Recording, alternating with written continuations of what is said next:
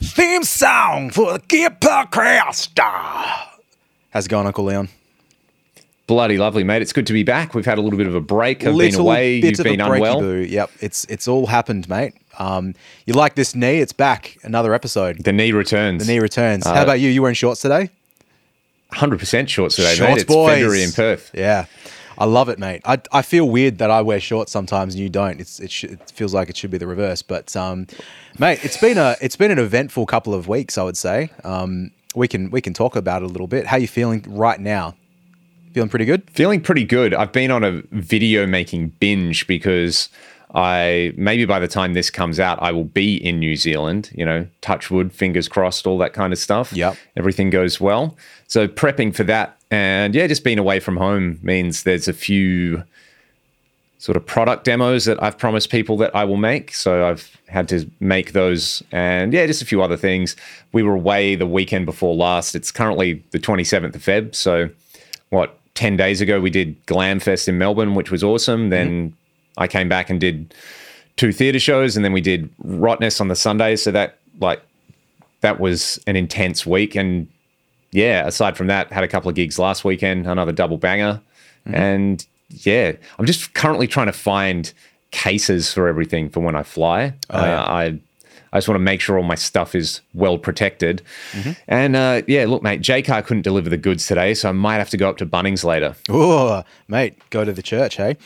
Um, what exactly. Sort of case do you need? What do you need it for? Pedalboard? I just some, yeah. I just want I, I want something for my F M nine because uh, I've got oh, yeah. look, I've got cases for it. I've got multiple cases that fit it, but I want like I want a one of those plastic molded A B S foam things. Yeah, fake Pelican. Yeah, because I mean, look, we're not quite there in our careers, Troy, where we're paying Pelican case money for anything to put our gear in. Let's face it. Yep. But aside from that, how are you? You got a little bit crook. Oh, you've been busy, mate. It's just been. Um, uh, I had COVID uh, two weeks ago from today, two two and a bit weeks ago, so that wasn't too fun. Um, but I'm okay now. It was. It sort of hit me. I, I think I was a bit unwell the day before I tested. I, I sorry, I tested on a Saturday and I was negative. I did a gig Saturday night and it was awful. Like I was really unwell, um, and then I woke up the next morning, um, absolutely. Like, you know, when you test and then the line happens as the test is, you've got to wait fifteen minutes. It just happened as soon as it went past the line. So that wasn't very good. But um, yeah, man, like now that it's all been happened and um, I, I think like the Sunday was really bad and then it was probably not too bad after that. And then the, the whole uh, house got it um, off me. But yeah, now that it's all been through, I'm sort of, I think I'm back to normal. It took a little while to feel normal. Um, which I'm sure everybody has had it, or just about everybody in the world's had it by now. So you're all kind of the feeling. Uh, and I know it's different for everybody. For me, it was, apart from the one day, it just was this feeling of like my eyes and were not uh, running at the same speed as my head. So I'd like turn my head to look at something and then I'd like, oh, everything feels a bit slow and weird. And uh, that feeling took a little while to disappear, and I think I said as of like now I feel pretty good. I went to the gym last night again, so hopefully back yeah, to that low frame rate thing. Low frame rate indeed. Um, so yeah, man, it's all it's all happening. So um, you know what's exciting is I've run this uh, mic through a way more expensive si- signal chain to get it into the computer right now. I've got some compression happening as it's going down. Yeah. Is it any louder coming into your head? Into your ears at the moment, or is it about the same? A little bit. It's quite enjoyable. Oh, hey, and, mate. I mean, tell tell the people, tell the public what you're using, Troy. Um, well, actually, this is this is probably uncommon for a podcast, but firstly, this is I've been using this mic for a little while because it was handy and it was lighter than my S M seven. This is a uh, biodynamic um, M eighty-eight with a windsock on it because, you know, got to get rid of the P-pops. Running into a Daking Audio uh, five hundred series mic preamp. And uh, then running into a purple action um, compressor, which probably overkill for a little voiceover mic, but um, I happen to have some gear that I haven't really been using that much, so why not set it up? And and I can see the lights just going as I'm talking, uh, and I'm looking at the compression lights as I go, yeah! Just It's, it's really satisfying to see it compress in hardware. That compressor is taking care of business, mate. Mate, T C B, just like Elvis. It's a beautiful thing. You know what else I've done? I don't know if you can tell, but I've moved this room around ever so slightly. I went through some, in my COVID days, um, D A Z E, um, you know, you you got to have something to watch. You got to have something to keep your brain occupied. And after my initial day, so here's what happened as well, Uncle Leon, is like I thought, well, I'm I'm isolated for a few days from my family. I thought to myself, this is uh, terrible for my this partner. This is an opportunity. Yeah, she, my partner has to look after children by herself for a few days, so that's awful. And I felt really bad about that, when the, particularly when they're playing up. But on the plus side, I'm by myself in our bedroom and I can just watch television all day, no parents. So I watched some, um, I watched a couple of T V shows. I was like, oh, there's a new season of Curb Your Enthusiasm out. I'm going to watch that. Oh. I'm, I've, I'm like three or four seasons behind as it is. I can watch everything. Like, what a beautiful time to be alive and have COVID. Of course, on the Tuesday, my partner then tested positive and then my holiday was over. However, within a bit of this time frame, I just got onto watching some acoustics videos and um, and that was really fun. So I moved my speakers um, back against the wall and um, and then consequently I've moved nice. my desk and all my equipment um, forward a little bit. And it sounds better in this room, which is awesome. Ah, nice. It's a little bit more space in here now as well. And um, I think on the camera it looks a little bit nicer. I think it's framed better. So anyway. Yeah, you're looking good. Hey. Thank you. I really appreciate that. Cheers, Uncle Leon. Happy uh, um, happy February twenty-seventh to you. What you sipping on there, Troy? You want to tell us about the delicious coffee that you're drinking in Perth, Western Australia? Well, the thing is, Uncle Leon, any coffee you drink in Perth, Western Australia will just give you the biggest smile you've ever had in your life. This one is a large flat white from uh, Green Street Cafe, just around the corner. Um, that is my midday coffee place. I've had a coffee from Little Nola uh, Cafe in Nolamara near my house. Uh, that's my morning coffee. And then my afternoon coffee will be from Sugar and Nice, uh, depending on what time we finish this. So, but so you got a nice little coffee power trio going on. Got a little, a little, a little schedule, mate. So that's um, that's what happens on the on the Tuesdays to the Fridays. Of course, on Monday when I teach in Leederville, I go to two different places during the day because I'm there um, from ten o'clock onwards.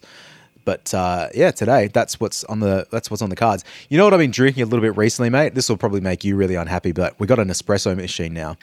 So weekends. Hey. Just have a couple of espressos, quick and easy, no problem. However, it's me, totally fine. It's completely fine. Got a milk frother, that's cool. But um, here's what I noticed, Uncle Leon. So Sunday, my family came around. I made pancakes for my whole family, which was great. Have I made you pancakes before? No. I'm gonna remind me something. You come around on, uh, All right. on a Sunday and then, morning, and then I'll and make, then I'll make you pancakes. Oh, is this, is this how it's going to be? This is. This is how it's going to be, Uncle Leon. Because I feel like I feel like there's definitely some some shared expertise here in the pancake department. I've I've got pancakes sussed.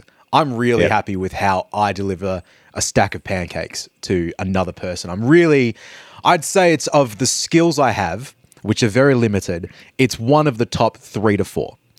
There you I can, go. I'd say my pancake skills and my steak skills are similar. Um, yep. My steak skills have gone down a tiny bit and my pancake skills have increased a little bit. Anyway, um, on this day I had uh, had people around. Instead of going for my normal morning coffee at a cafe, I just made a couple of espressos during the day, maybe two.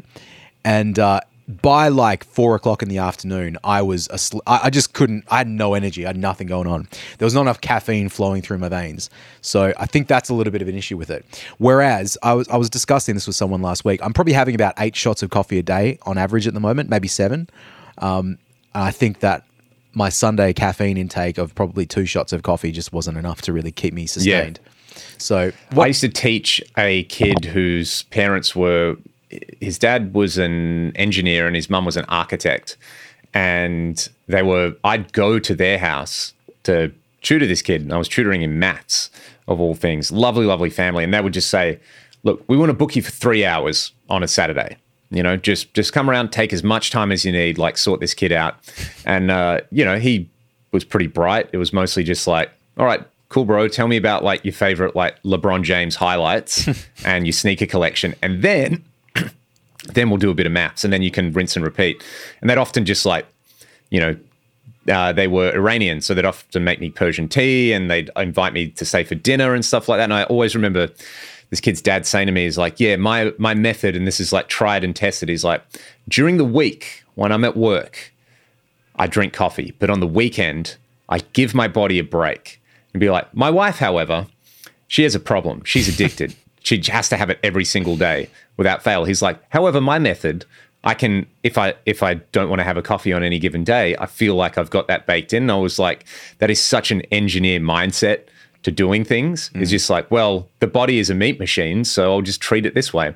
Uh, and yeah, I, I sometimes think of that advice, but I, I literally have one a day in the morning, and maybe if I'm in struggle town or I need to get a lot of stuff done, I'll have a second one.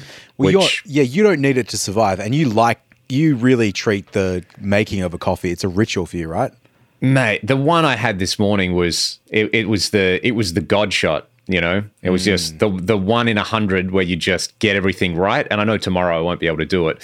But look, there's very, I'm sure this is the segue, Troy. This is how we want to get into this. And you made a really good point where if you think about the c- culture, especially online around coffee and food, you know, like you talk about like third wave coffee where there's been the, let's say the space has sort of exploded where there's a whole lot of interest in, you know, different techniques and applying like the scientific method to stuff to test it. And just like listening to voices from different backgrounds in particular has really been enabled by the interconnectivity of the world. You know, the, the internet has made a lot of things incredibly bad as well. Mm-hmm. You know, you just realize that like, you know, it, it games human psychology, sometimes in the best way, sometimes in the worst way. But you've got a little theory trickling around in the back of your head. I'm going to call it third wave gear culture to contrast with third wave coffee culture. But I'll let you lay it out. But I would just kind of say, you know, the reason it's third wave is the electric guitar becoming a thing is first wave. Mm-hmm. And then the customizing and modding of amplifiers, effects, and guitars in the late seventies to early eighties is second wave. And that kind of like, maybe we had the two and a half wave in the nineties with like vintage gear somewhere in there. I'll, I'll call all of that second wave. So like Chuck Berry, Johnny B. Good is first wave. Uh, Eddie Van Halen is the start of second wave. And maybe like uh, second wave kind of ends with like the pod. Okay. Let, let's say that. Mm-hmm. And then uh, then you got this like lull, and now we're in like the third wave where like anyone who's slightly fluent with a little bit of knowledge can get on the internet and make claims and test them and present them to their audience. And yep. yeah, it's the same time where like an idiot like me can make videos in a basement as Dave Friedman can make videos and share stuff about, you know, rigs and stuff like that. So I'll let you take it from here. What well, are your yeah. general thoughts and what made you think of this? Well, I think what made me think of this was, as you already said with coffee, like if you think about um, fifteen years ago, there wasn't a a culture surrounding like, okay, these are all of the different devices that you can purchase to make the perfect coffee. It, it just, it didn't, like people weren't testing it, people weren't experimenting or, or whatever. Um, I remember probably about ten, twelve years ago talking to a guy at a cafe and he said, oh, I have to get the water to ninety-seven point three degrees to make the perfect coffee. And I'm like, what the fuck are you talking about? That's ridiculous. But now that, it feels stupid, but it also feels very common that someone's tested every degree and like minute uh, like in, uh, interval between that to work out exactly how to make the perfect coffee. And it's it's not that expensive to do something like, well, I guess it is kind of expensive to get a kettle to like those temperature controlled yeah. things. But it's um if you really want to like delve through not just forum posts and hearsay of, of what it takes for something to be great, then it, the the testing is out there to do that. Um, another example would be barbecue, because I yep. think the barbecue culture, like cooking a brisket. I remember the first time I tried to cook a brisket in like twenty sixteen. There wasn't a slew of videos online that I could watch to to tell me exactly how to trim it. I remember looking at a um uh, you uh just a website and it said cut here here here. I'm like, Uh, I don't know what I'm doing. Why am I doing this? Now it's like I'll just watch um, Chud's Barbecue and yeah. then I can watch the same video seventeen times, like, you know, just replay it and watch him like, uh, you know, trim a brisket and explain exactly why it's important to do this and important to do that. Or even like, it's actually, I was going to, it's, it's related, but like, you know, Nat's What I Reckon. Sometimes he does yeah. those videos. How much salt are you putting in? I don't know. Just put this much in. It's like, yeah, it, some things don't matter. It's like really important. Season to taste. Yeah, it's important when someone tells you when things are really important, and sometimes you obsess about things that aren't important. So, yeah. Anyway, that's- I think the the point the point of all these things is like the emphasis is on high quality. Like quality it being the best it can be is sort of the emphasis. It's not just like, well, you cook a brisket because that's widely available and cheap and contains nutrition. No, you're doing it because you want to make like the best, tastiest, barkiest, juiciest thing you can, you know. Everything is around quality. Like the coffee thing, it's like, okay, you got to source good beans and you got to like, uh, you know, do it in a way where the people growing the beans aren't being economically exploited. And, you know, there's this sort of web of interconnectivity mm-hmm. where everything's about high quality and kind of improvement. And like, I don't want to use the word progress when you're talking about stuff that's like food, because that's very, that's a very, you know, well, obviously we've progressed the most because we're right now. Uh, I won't say that, but it, it, there is that similar thing now where it's like how to get the best tone, how to use, what's the best cable, what's the best digital modeler, what are the best tubes, what's the best way to bias your amp, what's the best way to do a Jose mod, you know? Mm-hmm. Um, and there's people... You know, obviously the space we're we're in at the moment, there's people out there with like proper expertise and decades of experience just sharing this stuff for yep. free, more or less. If you have an internet connection, uh, you've you've got access to Headfirst Amps or Psionic Audio, and you know, there's that. Not, and I'm I think the thing to point out as well is like this expertise has always been there. It's just the like the the framework to present it and have it spread and be valued is probably what's new. Yep. It's not really that, you know, is coffee in Perth better than it was fifteen years ago? Maybe not. It's, you know, you could still go and get an awesome coffee. It'll still taste better places. Than whatever you get from in Melbourne. So exactly. There's another shot fired across the bow, or potentially New Zealand. We'll we'll find out. Yep. So nevertheless, anyway, there's. So you go, you go. Oh, I was just going to say, nevertheless, you know, there is that the the the average civilian gear user or coffee drinker in this case, you know, they come in with a different set of assumptions now, right? Yep. Um, and yeah, it's uh, I think like there's some examples of some stuff that has happened, like testing wise, and some of the hearsay and some of the bullshit that I think we can maybe discuss today in terms of what's been debunked or just, just general, like in the conversation yeah. now. Um, a couple that spring to mind. So one to start with, uh, one, in, this one in particular is certainly out of my um, knowledge base. So I'll just state it maybe, and then people can just debate it more in the comments, but um, surface mount components, like, I was, and that one comes to mind because I think it was a, it was actually something on Gearspace I was reading recently where people were debating. Um, it might have been a new mixing console. There was something, something about surface mount components within this device, and oh, you know, I'd love to buy it, but it's all surface mount stuff, da da da. And then it's, I feel like if you were reading on a forum like ten years ago, fifteen years ago, that was the general consensus that in that like things cannot, you cannot have a surface mount component within your Um, device because it will clearly sound worse. When it's like, you know, J H S, I think as as one of the examples, a lot of like the, all those pedals, maybe it's all surface mount stuff these days because, you know, it's it's reliable to do. It's all, I guess, put together by robots and stuff um, because the components are so much smaller. They can, you know, place them in in better ways for noise and whatever. It's like the the old knowledge is just, it's false. So get out of here. Yeah, and look, to play devil's advocate, if they were saying, I don't want to buy something that's surface mount because it's more difficult for me as a user to service, hey, you might have a point there. You probably have a very good point. But if it's for some superior tonal quality, yeah, probably not. Uh, another good one would probably be something that springs to mind as well.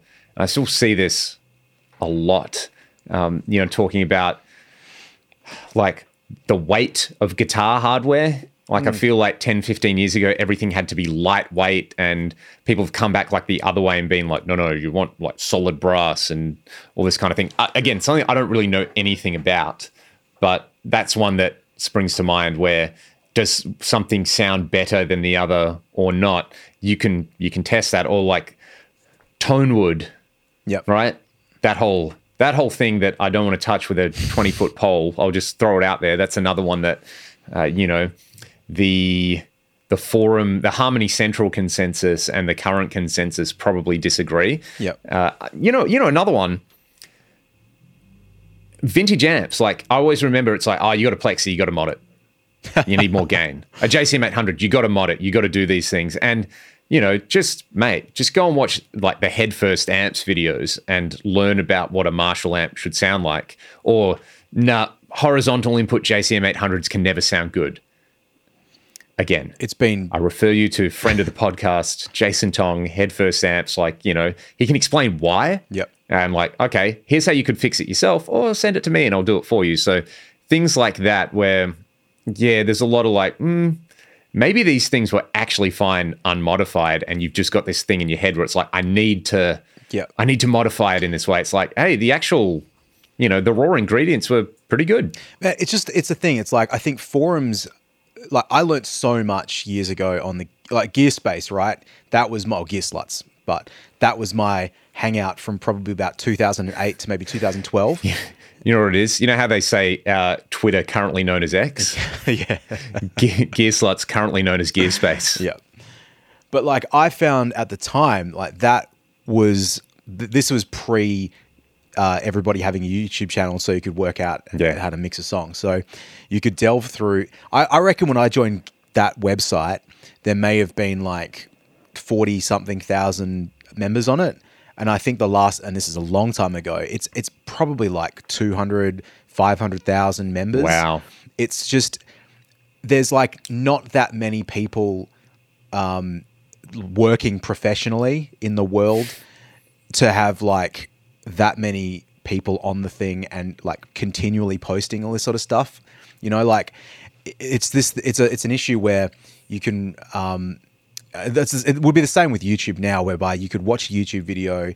Um, I'm sure I've done it watching like, like one of Jason's videos or uh, one of John Brown's videos or whoever's videos, where I'm like, I watch it and I regurgitate the information like maybe eighty percent correctly. So some of it's true, but then there's also a bit of like just misunderstanding, which yeah. is is kind of dangerous. And but I think like back then there was so much of it, like when th- all you could do is like check these forum posts, um, and like I feel like the misinformation spread so um, so quickly over that period of time and became like known yeah. as fact. Um, it was it's not dangerous. Like this stuff is not like um, it's not life and death. Um, actually, I heard a good um, heard a good phrase today listening to the Back Chat, Back Chat podcast. By the way, we should talk about some footy before we wrap up today. Ah, oh, one hundred percent. Um, but uh, it was Hamish Brayshaw talking about his brother, um, like obviously Angus retiring. Yeah. But uh, his, there was just this um, expression that was like, shit house not fatal. Like, you know, good expression, you know, shit house not fatal. Um, yeah. The situations. But anyway. Explains d- a lot of gigs that I've done. Yeah, exactly. Sorry for the for the slight tangent there, but otherwise been pretty well on, on topic. Um, but anyway, like I said, the, all this the, the misinformation is not going to kill anybody, anybody, but it might make you um, waste a bunch of money when you probably don't have to. Um, get you thinking that all your all of life's problems will be solved if you buy a nineteen fifty-nine Les Paul, and nothing else in the world can come close to that, and you actually won't even be able to play guitar if you don't have that specific guitar to play. Like that is very silly. You know, it's all good. You know what? What's okay, Leon, is you can actually uh, play guitars that are not made in America. Some of them are actually not terrible, if you can believe that. Ooh. Controversially. Jeez, mate. You might have half the internet after you now. But yeah, it's just... Um, you get ratioed for that one. I know. Well, mate, this is on your channel, so you can deal with the consequences. Yeah, okay. I'll get ratioed. Yeah. But I mean, yeah, the amount of times like I've played, like I've got so many Mexican-made guitars that feel amazing, and I and I love playing them. And it's just like... And I've played American ones that are also great, but sometimes is the price justified? Maybe not. Um, and same as stuff made in China. And it's like... It, doesn't make things worse necessarily. Sometimes components can be cheaper and sometimes it's done to a price point. So there's like, it's not to say that everything is better or the same, but it's certainly not as a blanket rule worse. That's the, that's su- just such dumb old school, old, yeah. old school meaning two thousands knowledge. You know what I mean? Like it's, it's between. No, that's a very good example, right? Because that was a, you know, the golden age of forums, like it's better because it's made in America. Mm-hmm. Okay, now people, I feel like the, especially with the glut of affordable guitars and people testing them, you know, it's a, there's this, the guitars are cheap, so most people can buy them. So if you've got a YouTube channel, you can buy one and review it, and the people who are interested in buying one will watch that video a lot. So there's this kind of like, you know, flow-on effect. And you see that with a lot of channels where they their niche becomes how good's the cheapest guitar sort of thing, mm-hmm. you know? Uh, like uh, artist guitars who are based in Australia, I think. They obviously get all this stuff manufactured overseas. Uh, they have a guitar called the Falcon that's like two hundred seventy Australian dollars. All right. It's really, I could do a gig with it. It's really good. I've got it as, I keep it at school uh, as my teaching guitar.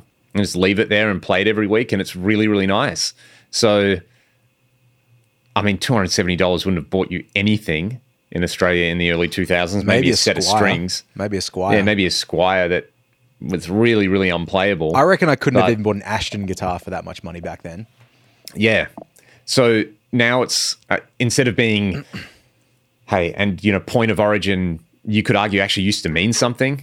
Like it actually did in the fifties and the sixties and like the post, like post World War Two, where manufacturing knowledge was concentrated in a few places and, you know, uh, laborers were paid a worthwhile amount. And, you know, there was, there were actual economic factors tied to ge- geography and uh, the, particular country that they're living in, whereas now that's far less the case, and people are more now interested in specs, where it's like, okay, cool, well, does this have the fingerboard radius that I want? Are they using the materials that I want? It's an emphasis on the quality. Again, the coffee analogy, where are my beans being roasted? You know, are they a single origin thing? And, you know, you probably have more scope if you're a small builder in a highly developed country with like a decent social safety net, where you can spend three months making a, a guitar and not become homeless, um, then you could make the argument that, yeah,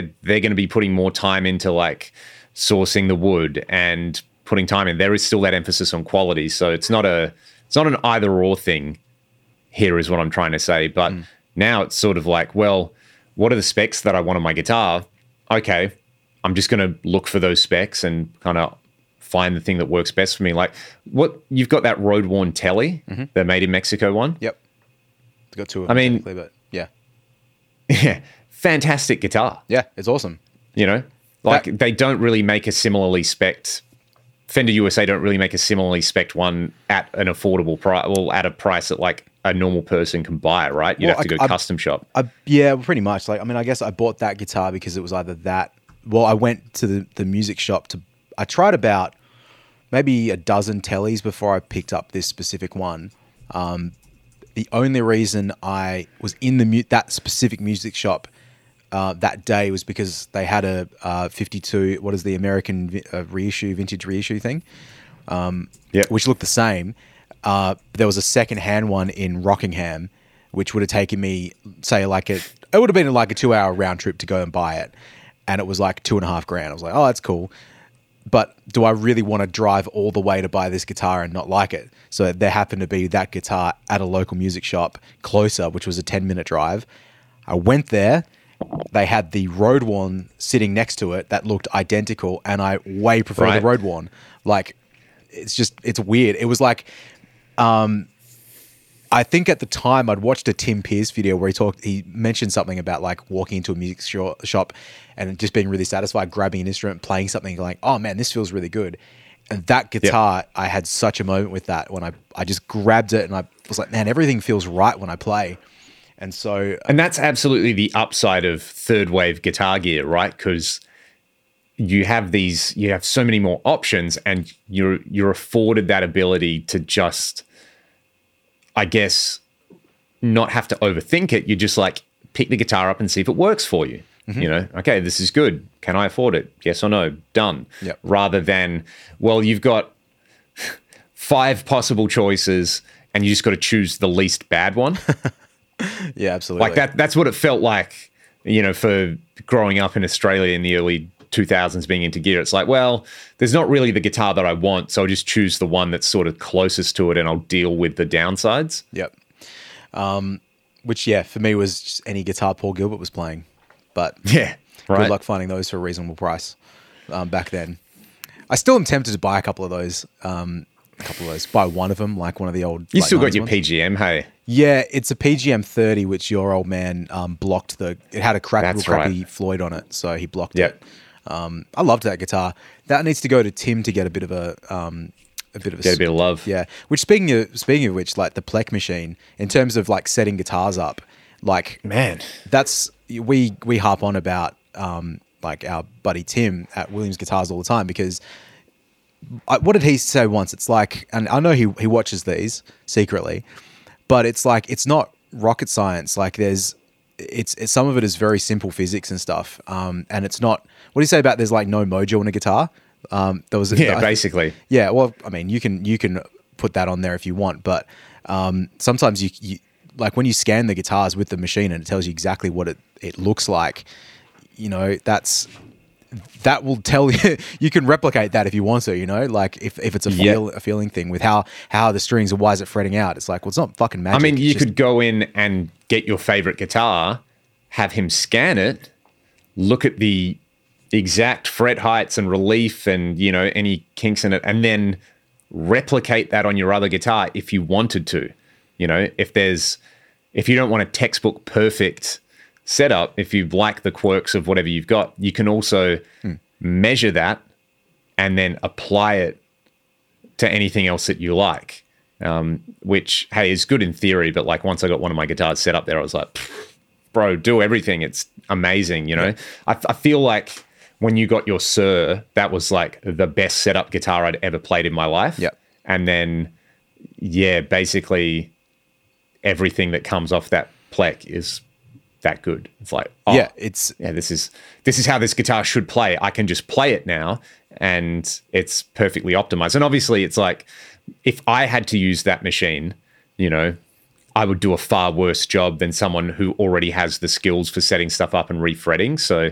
Yeah, it's a, it's it's one of those things that's kind of, you know what it is for anyone who's into coffee, it's sort of like a lossless grinder or something like that where you've got, you can exactly dial in the grind that you want. I've got a niche zero and yeah, it's sort it's of like, oh, it coffee. Just needs a little bit more. Yeah, yeah, exactly, exactly.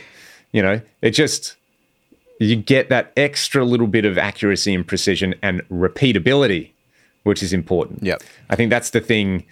When you don't have access to things that make stuff repeat it really repeatable, that's where mojo becomes a thing, mm-hmm. you know, because you're like, oh, this one's just better.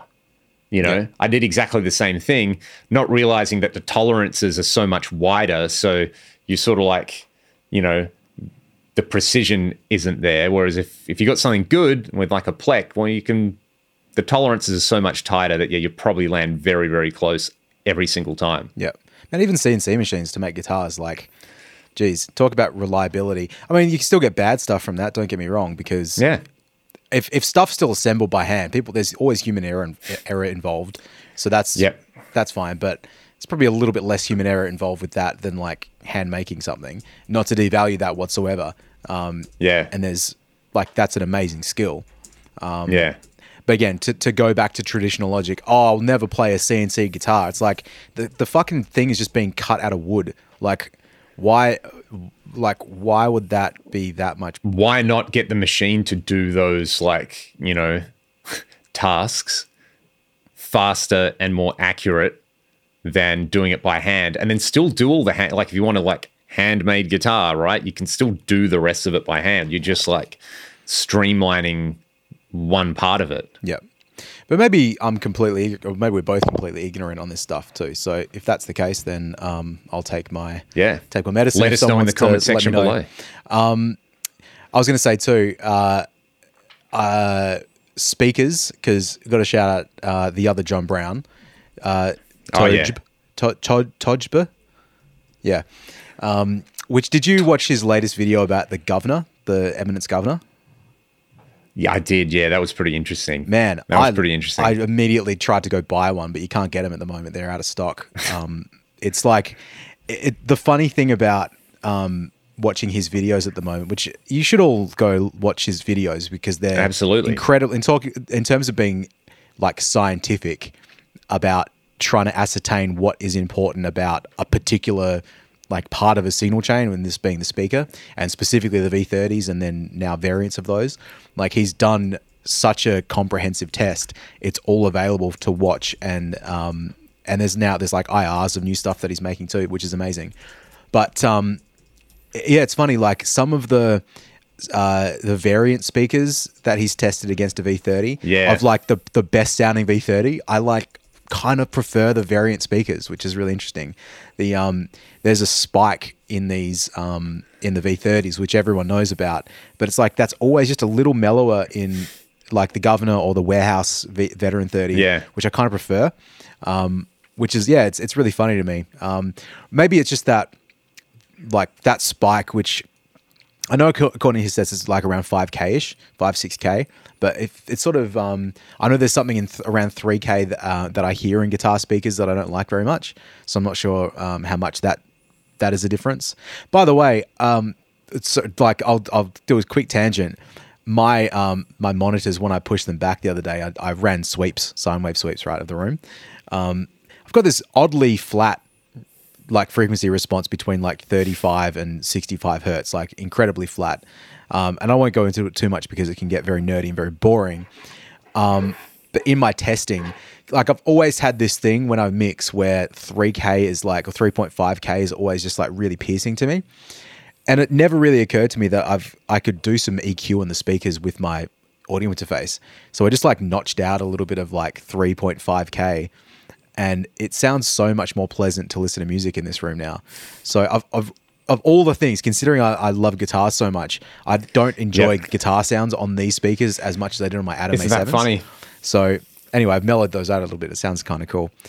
So anyway, um, well, let's just to see the next few mixes I do. We'll see if I like them or not. That'll be the, the great yeah. the great test. Um, so yeah, anyway. Also, on, on a thing with that as well, like uh, I used to wear a beanie basically at all times of the day. Someone pointed out to me, which I thought was a really good thing. This was years ago on the channel. They're like, hey, you have that thing covering your ears. Do you reckon that's maybe why everything you dial in is so bright? And I was like, yeah, actually. And sort of took them off and I was like, yeah, I should probably not do this when I'm dialing in a guitar sound. To be fair, and with all of the respect in the world, Uncle Leon, like, you've always liked a brighter guitar sound since I've known you, pre-beanie. Yeah. So, I reckon I'm just deaf. Maybe. Like, yeah. But I, I don't know. I, I feel like my hearing has changed a lot in the last six months. I'm a little bit worried about it. Um, right. I don't have quite as much clarity. I feel like I'm walking around saying, what? A lot more to people. Sometimes I yeah. do it just because it's I think, funny. But no, I think as well it's the taste thing plays into it. And over time, it's like knowing where to pull high end out mm. and where to leave it in. Like watching... Watching the Headfirst videos, I was like, oh, man, I love that sizzle that a Marshall has now, whereas like even three or four years ago, it used to really annoy me that it yep. wasn't super smooth. So I'm sort of like back into back into that upper hair, just not the like razor blade sound. And you get better at identifying it as well. Um, you know like what's the- weird, weird about that too is like certain amps, like you just don't have control over that. It's it's so broad it's or the there. frequency is wrong. Like if I'm EQing something in Pro Tools or on a console or whatever, and I've got a, an actual full parametric E Q where I can find the frequency, adjust the boost and cut, and even the Q value, like that's amazing. That's not what a guitar amp does. It's got a treble control no. or a presence control, and you don't know what frequencies they're set to. And yeah, that's you. You're really limited. Um, so yeah, it's it, it can take like my fucking Splawn, man. Like you know the. Like I go back and forth on that all the time, whether or not I like the amp or not, because it's so weird to dial in the top end in that thing, or and the mid range, to be honest. So, yeah. Anyway, it's it's kind of funny. The um, I just remember like when we met, just the volume that you would play guitar at, just in your in your bedroom was was quite astounding. So, I wouldn't be surprised yeah. if there is a tiny bit of hearing loss because of that. But um, you know, and also Yngwie Malmsteen damaged my ears. Specifically my right one. It's always, it will never, like that was an injury, that gig, one hundred percent. That first wah that he Man, got in there. I was, yeah, I, it was, that was the loudest gig I've ever been to. I was talking about that the other day because I went to Metro's. Like Yngwie Malmsteen two thousand six at Metro City, the first kick drum hit hit me so hard in the chest that I just about like collapsed. And I, I remember I had earplugs in um, for the whole gig or mostly for the whole gig, because I figured it would be quite loud. Um, but I took it out at one point. And I was like, man, it was just, it was fucking painful, man. It was ter- terrifying. So, like, there's a guy who's also probably a bit deaf. Yeah. Have you ever listened to his music? I'm kidding. Yeah. You go, hey, brodunch. Apparently, Ace Frehley is very, very deaf as well. Oh. Like, you know, probably whatever the legal qualification for, like, being, disability. Yeah. And, you know, here I am just like, oh, yeah, deaf people. Um, you know, I do realize that I am uh, speaking very broadly about an entire thing related oh, to loss. people's hearing. So it can be, hearing loss. It's a huge spectrum, man. Like uh, yeah. you and I are mid-thirties. Like there's – it's like absolutely a fact that we have hearing loss because of our age. Like for people that don't, don't know, you lose roughly like – Um, two kilohertz of your hearing every ten years. So as you get older, like, and that's from I think from maybe the age of twenty-ish. Um, and you can do this experiment if you feel like it. It's not uh, you can do it quite easily with a signal generator or an oscillator. Like set yep. that to twenty kilohertz, and then just decrease it slowly until you start to hear a high frequency. Um, I remember doing that in two thousand seven when I was still studying, and I reckon I could hear about eighteen point two K. Uh, and again, I was yeah, like, right. nine, that was at nineteen, and I did that same experiment with my students last year, and I don't know, maybe maybe fifteen K is where it's, or sixteen K is where it started to kick in, because I'm, yep. you know, just getting older. So, like, I think I said this to you, but like, um, I mastered a an a, a live album for our buddies in Chaos Divine. I did that at the end of last year. So oh, cool! A, and they they did this live album at um, Badlands. Um, And our buddy Simon mixed it, asked me to master it. So anyway, mastered the whole thing, relatively smooth. It was uh, well recorded and well mixed. That was all cool. Um, but I was showing my TAFE students, and it was really funny because I, I was just going through the process of how I might process stuff and whatever. And I just said, oh, and they've actually, they've got this cover of Africa, Toto Africa. And I played the song to them. And one of my students was like, and Noah, I don't know if you listen to this, but some of the other ones do, but Noah was like, man, there's this like, high frequency, like it's really painful. And I'm like, I don't know what the fuck you're talking about. And um, anyway, I, he, it was just, he could swear, he could hear it. I brought, I opened the session up again the next day on my computer uh, at, at the studio. And I was just like, I'm just going to investigate this a, a little bit. And sure enough, there was this massive spike, like ten decibel spike at like eighteen K, nineteen K, somewhere around there. Wow. Only in that. So I looked through the rest of the, um, the rest of the, um, the the album, and I, it wasn't anywhere else. It was only in the Africa cover. And and I messaged Simon. I said, hey man, look, there's this weird thing, and I didn't hear it. Thankfully, my student did. And um, and he went through and checked it, and it was on one of the keyboard patches in that song, the keyboard parts. And he's like, shit, I had no idea. So he just pulled that down. I was able to, like, I could have just done it on this in the mastering session. Wow. But he just re-bounced it with that, pulled out the keyboards, and it was just a little bit cleaner. So it's so weird. But again, like I have now thirty-five or thirty-six year old ears, and someone with twenty something year old ears is going to hear things differently. It's just the, the, the way of it. Yeah. That's really where the kind of, you know, and I mean, we already have these tools, right? Like Isotope and a bunch of other companies, but it's like this so-called like A I assisted thing mm-hmm. where, you know, yeah, you can augment your own, I guess even like the pre-A I stuff, like just having tools that can measure frequency response so that you can also have a back, like, you know, you can mix something to sound good, but you can be like, oh, am I missing anything because of my hearing loss? Yeah. Um, it was funny. We had a guy on Rotto, um, uh, Dane was his name, uh, drummer, and he did sound, and he was fantastic. And Cam was kind of saying, he's like, yeah, drummers make the best sound guys. And my theory was that it's because guitar players make the worst ones. Sorry, mate. Thanks. But uh, you're you're a, you're a guitar player who can sing though, so you got the it's as a guitar player, you spend so much time listening to guitar that you lose, like you damage your ears in that very specific guitar band, so you always make stuff too loud. So like, you know, never tr- never trust a guitar player to mix guitars, uh, sort of thing. See, yeah, I would anyway. su- I would suggest that um, your drummer saying that drummers make the best uh, sound guys is because your drummer heard a drum sound that he liked. And is a drummer? Yeah. That would be my assessment. I think he's. It, I think he's just had some good good experiences with drummers mixing his drums well. Yeah, the other because theory, they're drummers, so they know how to get yeah, a drum sound. Yeah, but the know. other theory is just that, like, well, a guitar player is going to focus on the guitars because they know exactly. that sound. A drummer's going to make the drum sound good easily because they know what they're doing. And also, if you think of like the range of timbres in a drum kit, there's a lot of little detailed things, and uh, yeah, different people hear different stuff. You know. Anyway, that was just a yeah. total. I'm definitely like damaged in the guitar frequency from just playing Marshalls at like full tilt in my bedroom as a fifteen year old. Yeah. Don't do that. It's a bad idea. Like, you know, I'm I'm sure people are also damaging their hearing just using like plugins on in-ears cranked up as well. So, you that know, the, really the problem just moves me, around. Man, like, because I, I, I used, I've used in-ears a little bit, obviously, but I, I really don't know how much, um, like when I've mixed in-ears for other people, you really just don't know how loud stuff is. Um, there's no yeah. control over it. I, I hate mixing, head, doing headphone mixes for people in the studio as well. Same deal. Like I like yep. to, for them to have headphone mixes be, so they can check the volume themselves. Like do the yep. volume themselves. But you never you know, know what it is. What headphones like in ears are the vaping of this generation of uh, musicians he- hearing loss. You know, we were the last generation on durries. Yep.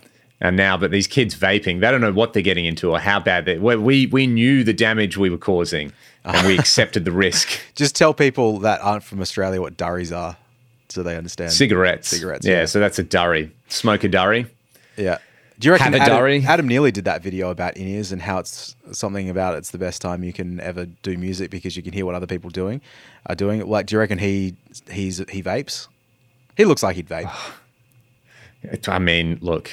You know, that guy's got some opinions about some things uh, that he's perfectly entitled to, and he's quite an intelligent guy. But also, there's some stuff where it's like, all right, bass player, stop talking. He probably you know? thinks bass players make the best sound guys. Yeah, exactly. Although, so to uh, be honest, uh, to typecast um, any type of musician as being good at something, bass pa- bass players do make pretty good um, mix engineers.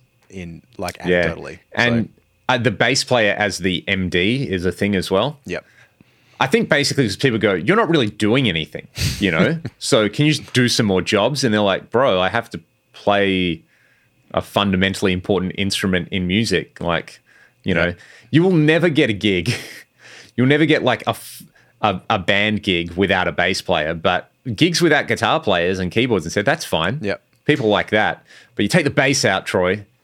And what are you doing with life? It's funny because I'd say like, uh, you know, for traditional like pop and rock music, right? The only person, the only thing that really matters is the vocal and everything else is just incidental, but they clearly yep. do the least amount of work and don't know what's going on ever.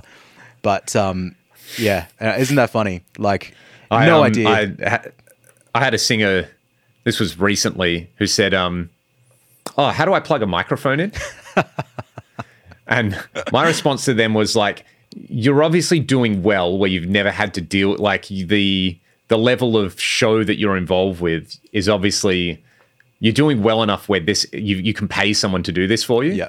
Uh, so don't worry about it. Well, and also I was like, well, the, that goes in the hole and the hole go, you know, they go in the other hole and you're done and you yep. turn the fader up. They were like, okay, I've just learnt something.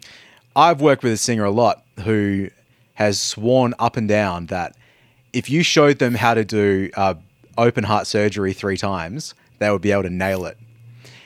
That same singer, every single time he has to plug in a uh, like an iPod cable, he asks me which hole, yeah, which hole does it go into. Yeah. So, yeah. And it's actually, it was funny because it's like, he still does it, but he used to do it on one of those, you know, the desks that have the R C A inputs. So there's, yes. it says in one, there's a set for inputs, there's like a red and a white one for inputs and a red and a white one for outputs. And trying to, is like, which one does it go into? Input or output?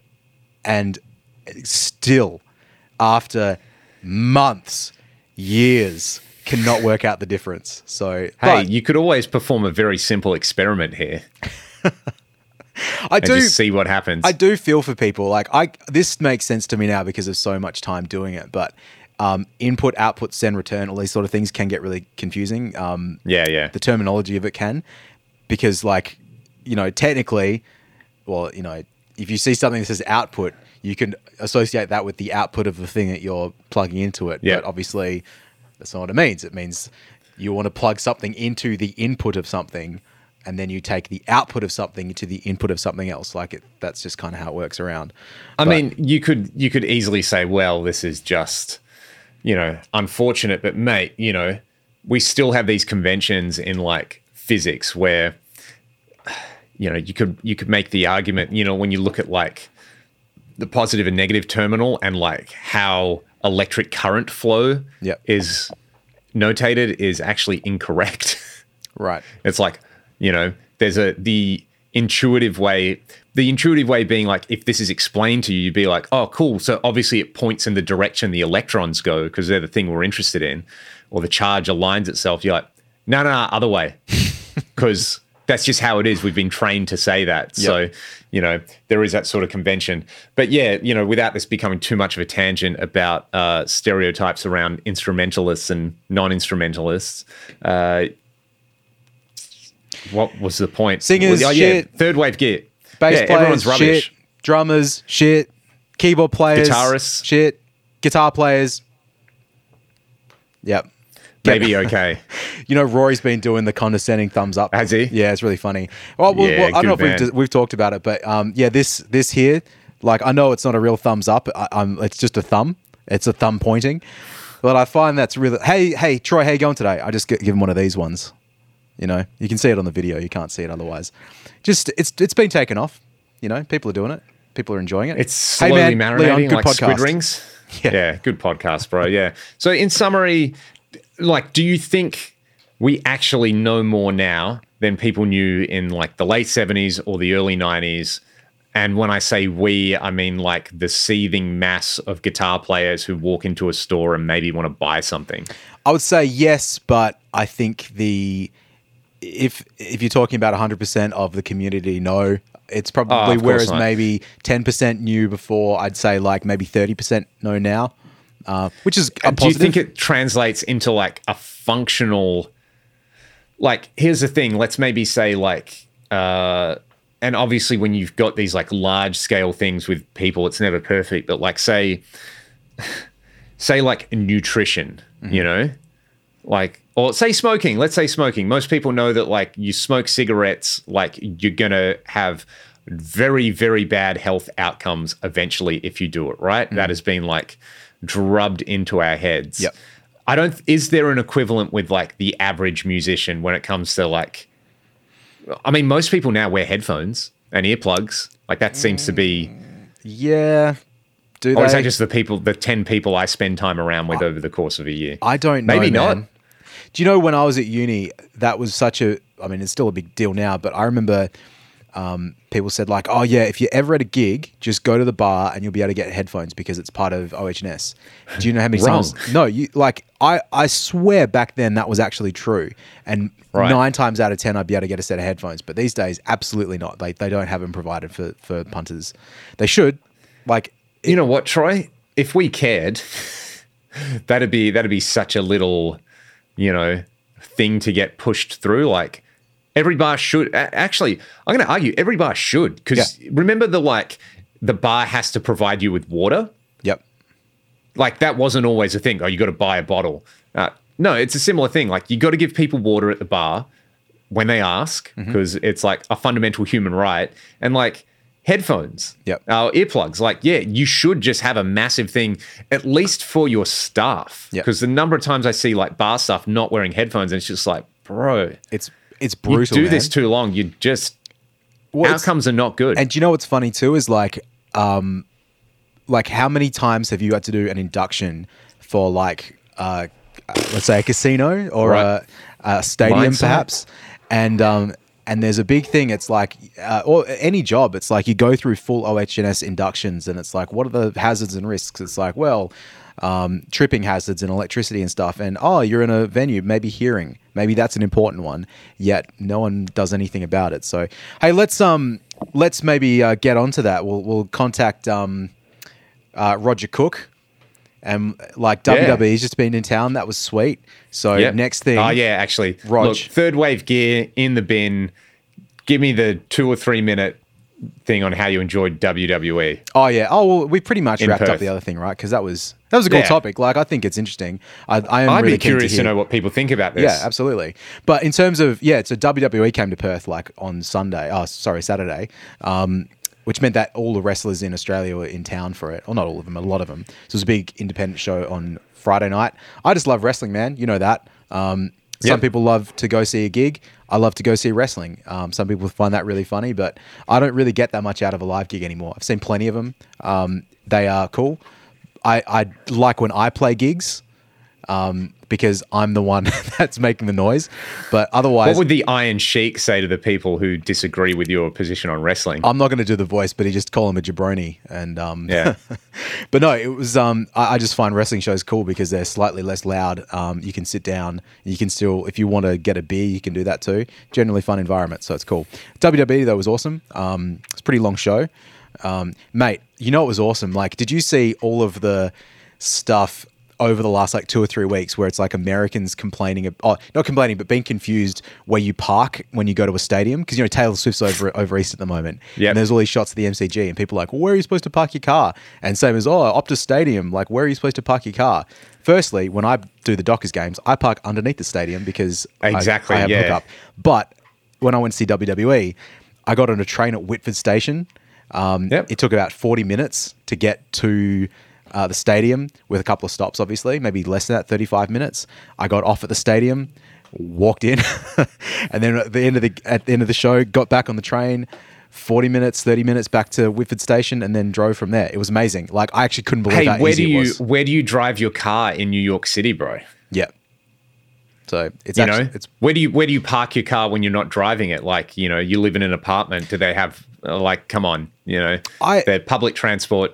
I get that it's not a thing in Middle America because Middle America was and Los Angeles as you know, well, and Los Angeles where it's like, yeah, you know, the